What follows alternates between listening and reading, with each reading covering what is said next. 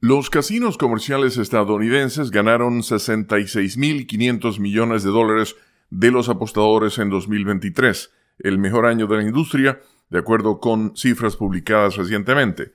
La Asociación Estadounidense de Juegos anunció que el total fue un 10% superior a la cantidad registrada en 2022, que a su vez fue un récord, una vez que se den a conocer las cifras de ingresos de los casinos de propiedad tribal a fines de este año, se tiene previsto que revelen que los casinos en general sumaron cerca de 110 mil millones de dólares en 2023.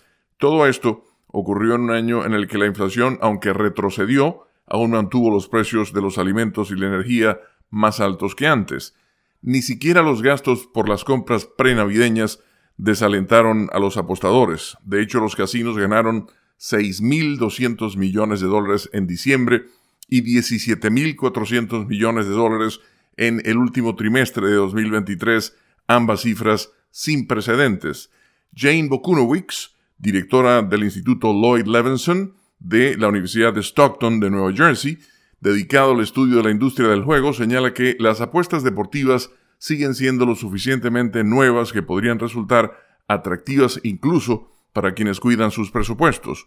Como una forma de entretenimiento, las apuestas deportivas legales podrían ser una experiencia novedosa para muchos clientes y con un costo de entrada relativamente bajo podrían resultar atractivas aunque su presupuesto de gasto discrecional sea limitado, comentó Bokunewicz. Las apuestas en persona siguen siendo el pilar de la industria. Las máquinas tragamonedas recaudaron 35.510 millones de dólares en 2023, un aumento del 38% respecto al año anterior.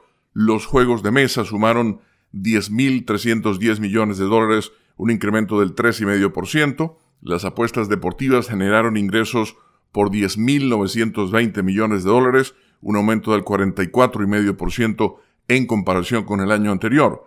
Los estadounidenses apostaron legalmente en deportes 119.840 millones de dólares, casi un 28% más que en 2022.